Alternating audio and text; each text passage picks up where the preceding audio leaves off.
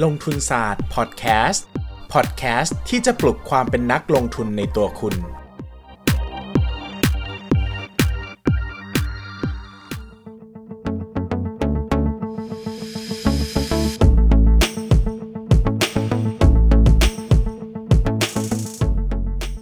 วัสดีครับ ยินดีต้อนรับเข้าสู่รายการลงทุนศาสตร์พอดแคสต์กลับมาอีกแล้วนะครับ วันนี้ก็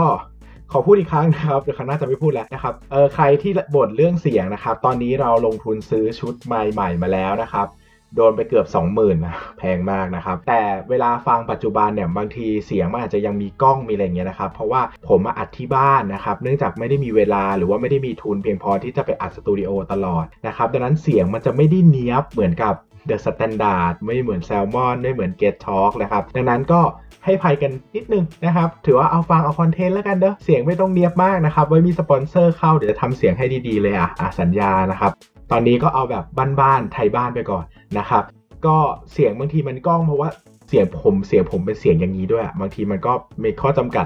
ด้านความเป็นมนุษย์ที่ผมแก้ไม่ได้นะครับดังนั้นก็หลายคนเว้นเข้ามาว่าโอ้เปลี่ยนไมค์เถอะก็เปลี่ยนแล้วครับพ่อเปลี่ยนแล้วครับคุณแม่นะครับคุณพ่อคุณคุณพ่อยกไม่ยกทุกคนนะครับผมเปลี่ยนให้แล้วนะครับ ยังไงก็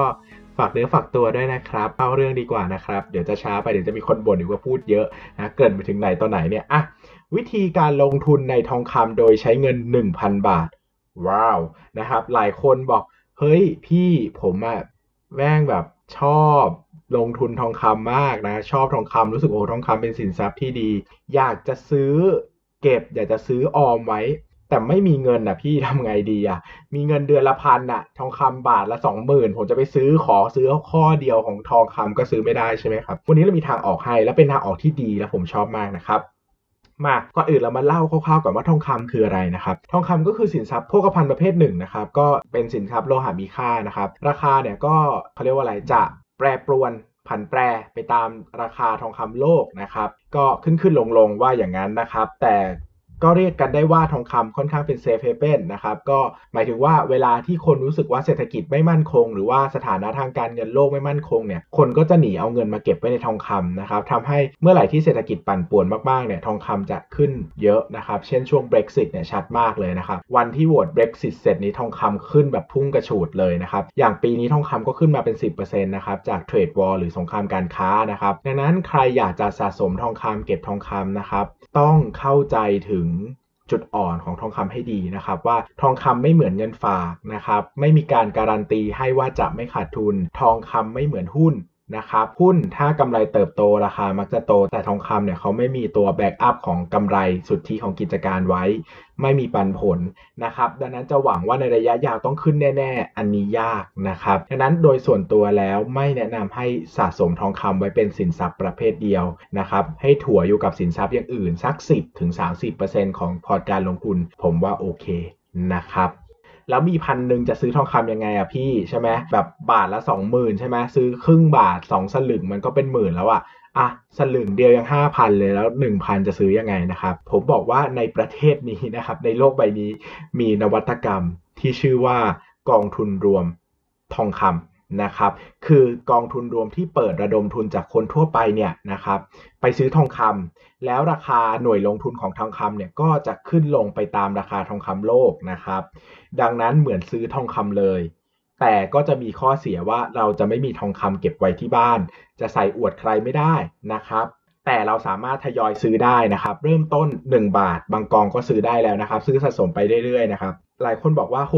แบบนี้มันก็ไม่สมกับเป็นทองคำสิใช่ไหม ซื้อเราใส่ไม่ได้จะเป็นทองคำยังไงก็บอกว่างานก็สะสมไปก่อน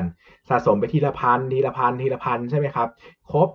20,000ก็ขายกองทุนรวมไปซื้อทองคำจริงมาใส่ก็ได้นะครับ แต่ระหว่างทางเนี่ยเราจะได้ไม่ต้องเสียเวลามาเสียแบบผลตอบแทนที่อาจจะได้ไประหว่างทางนะครับ ก็คือซื้อสะสมไว้เลยนะครับ แล้วก็เป็นการออมด้วยนะครับ คราวนี้นะครับก็ข้อดีของกองทุนทองคำเลยเนี่ยคือมันไม่ต้องเก็บผมชอบนะครับ ผมเคยทำสร้อยคอทองคำหายนะครับ พูดและเศร้ามากนะครับ เกือบแสนนะครับ ก็เลยไม่ค่อยอินกับการเก็บสินทรัพย์พวกนี้เท่าไหร่เพราะรู้สึกว่ามันมีความเสี่ยงนะครับก็เก็บไว้ในกองทุนรวมเนี่ยก็สั่งซื้อสั่งขายได้จากมือถือนะครับ เงินไม่หายไปไหนนะครับ มีข้อดีนะครับ แล้วก็ทยอยซื้อไม่ต้องเยอะนะครับ ราคาก็ผันแปรไปตามจริงนะครับ สามารถสั่งขายสั่งซื้อได้ง่ายไม่ต้องไปยืนต่อคิวที่ร้านทองนะครับ ข้อเสียก็อย่างที่บอกนะครับ มันไม่มี physical ให้มันไม่มีทองคำให้เราใส่ได้จริง ๆนะครับ ดังนั้นเนี่ยก็ต้องเป็น ลักษณะของความชอบด้วยนะครับ ว่าเราชอบทองคำเพราะอะไรนะครับ เราอยากลงทุนในทองคำเพราะว่าลักษณะของความเป็นทองคำที่มันเป็นเซฟเฮเ e นหรือว่าเป็นคุณเชื่อว่าทองคำในระยะยาวมันจะดีขึ้นจริง ๆ นะครับ หรือว่าเราอยากซื้อทองคำแบบมาใส่ อันนี้ก็อีกเรื่องนะครับ อันนี้ก็แล้วแต่ว่าเราจะชอบแบบไหนนะครับคราวนี้หลายคนบอกว่าเออ สนใจเหมือนกันนะเนี่ย แหมฟังมาก็ดูเข้าที แล้วถ้าจะซื้อซื้อยังไงนะครับ ก็เหมือนเดิมกับกองทุนรวมทุกอย่างเลยครับ ก็ดูชื่อนะครับ แล้วก็สามารถติดต่อที่ธนาคารที่เขาขายก็ได้นะครับ หรือว่าไปติดต่อที่โบรกเกอร์ก็ได้ ที่บลจก็ได้นะครับ ถ้าง่ายสุดอะผมก็แนะนำว่าไปที่ธนาคารที่ชื่อเหมือนกองทุนอะเช่นกองทุนรวมของกสิกรไทยก็ไปกสิกรไทยนะครับ แล้วก็ขอซื้อกับเขานะครับ พวกนี้เนี่ยเวลาซื้อโดยตรงเนี่ยมันจะให้สั่งซื้อสั่งขายผ่านแอปพลิเคชันได้ดีนะครับ เราก็จะได้ติดตามได้ง่ายด้วย แล้วก็สั่งซื้อสั่งขายได้ง่ายตัดบัญชีได้เลยนะครับ แต่ถ้าสนใจจะซื้อหลายกองนะครับ อยากซื้อหลายกองไว้ผสมผสมการจัดพอร์ตเนี่ยผมจะแนะนำเป็นที่ของบลจรวมมากกว่านะครับ หลาย ๆ ที่เนี่ยก็จะสามารถ ซื้อกองทุนรวมได้หลายบลจเลย มันก็จะง่ายกับเราเวลาบริหารพอร์ตบางทีจะเปลี่ยนข้ามบลจเราก็ไม่จำเป็นที่จะต้องไปเข้าธนาคารหนึ่งออกธนาคารหนึ่งอะไรแบบนี้นะครับ คราวนี้มันต้องมียกตัวอย่างใช่ไหมเดี๋ยวไม่ยกตัวอย่างเดี๋ยวไม่เห็นภาพอีกนะครับ ก็คัดมาให้ 3 กองทุนนะครับ โดยเป็นกองทุนรวมทองคำที่ให้ผลตอบแทน 1 ปี ล่าสุดดีที่สุดนะครับ แล้วก็สามารถลงทุนได้โดยเงินไม่ถึง 1,000 บาท บางกองเนี่ย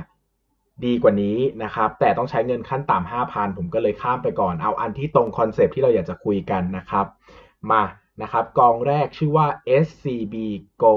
H นะครับก็ชื่อก็ตรงตัวนะครับ เป็นกองทุนรวมของ SCB หรือว่าไทยพาณิชย์นั่นเอง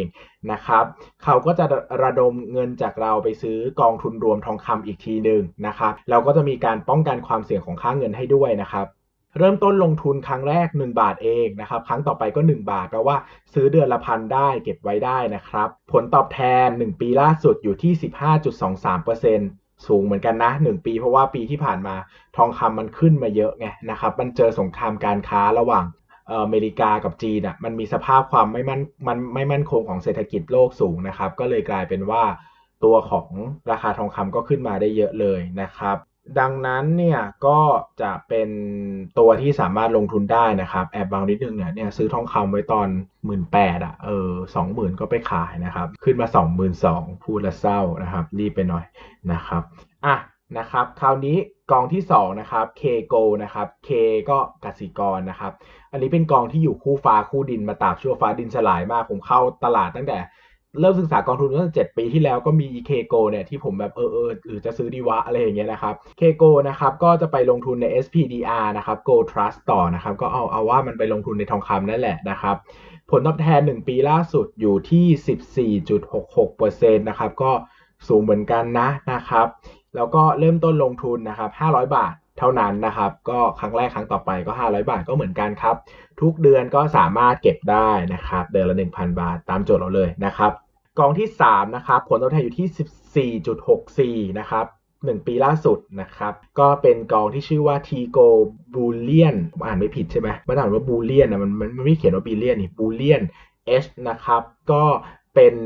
กองทุนรวมของ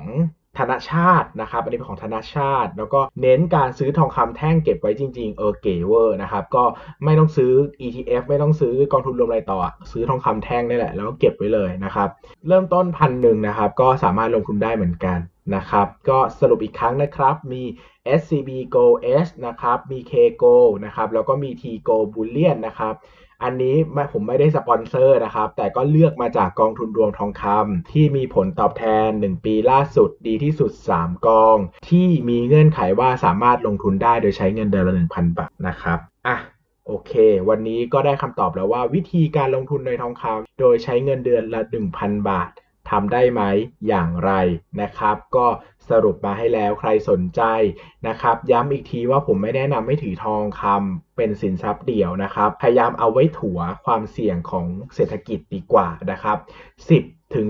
30%ผมว่าก็ถือว่าค่อนข้างเยอะแล้วนะครับ ก็ เอาที่กำลังดีนะครับแล้วก็ทยอยสะสมได้เรื่อยๆนะครับมีความเสี่ยงเนาะบางทีมันเป็นพวกพันจะขึ้นจะลงไม่มีใครรู้นะครับคิดถึงตอนที่เคยขึ้นไป 27,000นะครับก็ดอยกันโดยทั่วหน้าทั่วตานะครับดังนั้นใครจะลงทุนในทองคำก็คิดให้ดีก่อนนะครับ แต่ถ้าคิดดีแล้วนะครับก็กำเงิน 1,000 บาทไปซื้อกองทุนรวมทองคำได้เลย ผมเชียร์มากกว่าทองที่เป็นแบบ รูปพรรณอะเพราะว่าทองคำแท่งทองคำทองรูปพรรณเนี่ยบางทีมันมีความเสี่ยงด้านการเก็บรักษาเนาะนะครับบางทีเราจะซื้อเยอะๆ เช่นเราอยากพอร์ตนะสมมติเราเป็นคนรวยมากอะนะครับคุณปู่เป็นคนรวยมากแล้วเราก็ได้เป็นหลานรักได้มรดกมาคนเดียวเงี้ยร้อยล้าน จะซื้อทองคำสามสิบล้าน ซื้อกี่แท่งอะแสนแท่งอย่างเงี้ยเหรอเออหรือว่ากี่แท่งหมื่นแท่งพันแท่งเงี้ยมาตั้งไว้ในบ้านโอ้โหโจรเข้ามายิ้มเลย หรือไฟไหม้ทีเดียวกระจายหายไปหมดนะครับก็ ผมก็ยังเชื่อมั่นว่ากองทุนรวมทองคำก็เป็นทางเลือกที่ดีนะครับสำหรับการลงทุนที่ค่อนข้างเยอะหน่อยนะครับ แต่ถ้าโอเคซื้อสักบาทเนี่ยบางทีก็ซื้อเป็นเส้นเนี่ยก็ใส่เพลินๆก็ก็ได้อยู่แต่ระวังโดนกระชากด้วยแล้วกันนะครับ ช่วงนี้ก็ดูแบบมีความสูงเสี่ยงเยอะหน่อยนะครับขอบคุณมากนะครับ ใครมีคำถามฝากไว้ได้นะครับ มีน้องอ๋อนะครับ ก็เข้าสู่ช่วงตอบคาถามแล้วนะครับ วันนี้ขอตอบคาถามเดียวเพราะเป็นคำถามที่ยากมากนะครับ ต้องใช้เวลานิดนึงก็คือมีน้องนัทเอสนะครับ ถามมาว่า เวลาปกติพี่ลงทุนศาสตร์ประเมินมูลค่า G เนี่ยทำยังไง G ก็คือการเติบโตของกิจการใช่ไหมครับ ก็ใครที่ไปฟังคลิปคุณกวีชูกิจเกษมแล้วตาม episode แรกของพอดแคสต์ของเรานะครับ ก็จะเจอว่าคุณกวีเนี่ยแนะนำให้มีการเขาเรียกว่าเออประเมินมูลค่าหุ้นนะครับ โดยใช้ค่า G นะครับ ดังนั้นหลายคนก็จะงงว่า G คำนวณยังไงนะครับ ก็จริงๆแล้วคุณกวีก็สอนวิธีมานะครับ แต่ผมเนี่ยไม่ได้ใช้วิธีวิธีตามคุณกวีนะครับ วิธีที่ผมทำนะครับก็คือจะประมาณการธุรกิจใน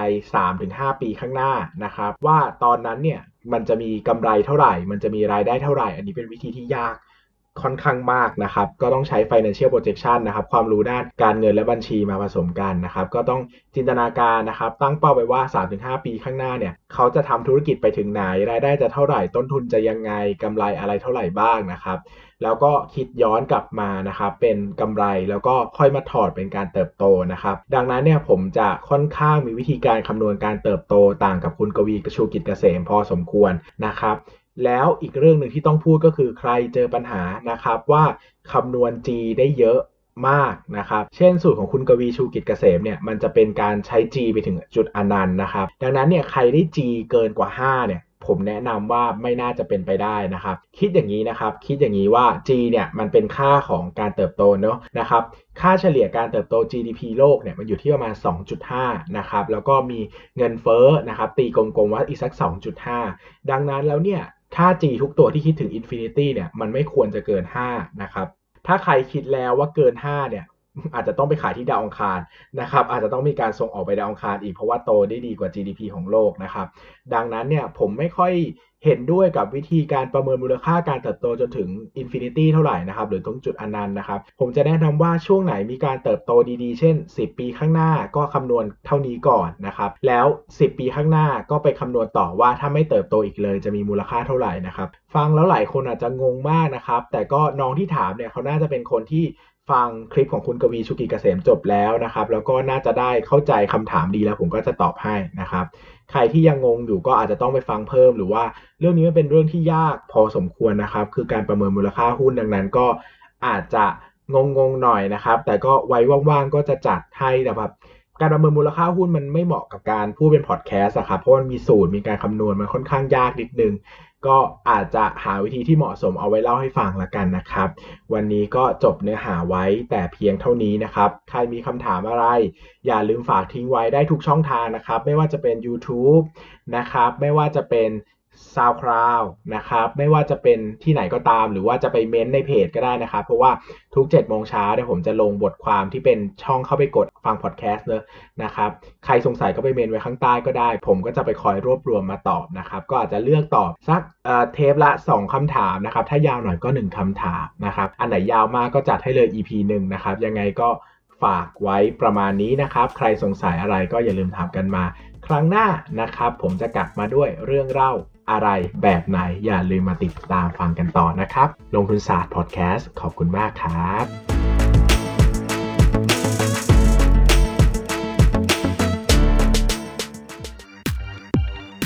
อย่าลืมกดติดตามลงทุนศาสตร์ในช่องทาง podcast player ที่คุณใช้ แล้วกลับมาปลุกความเป็นนักลงทุนกันใหม่ใน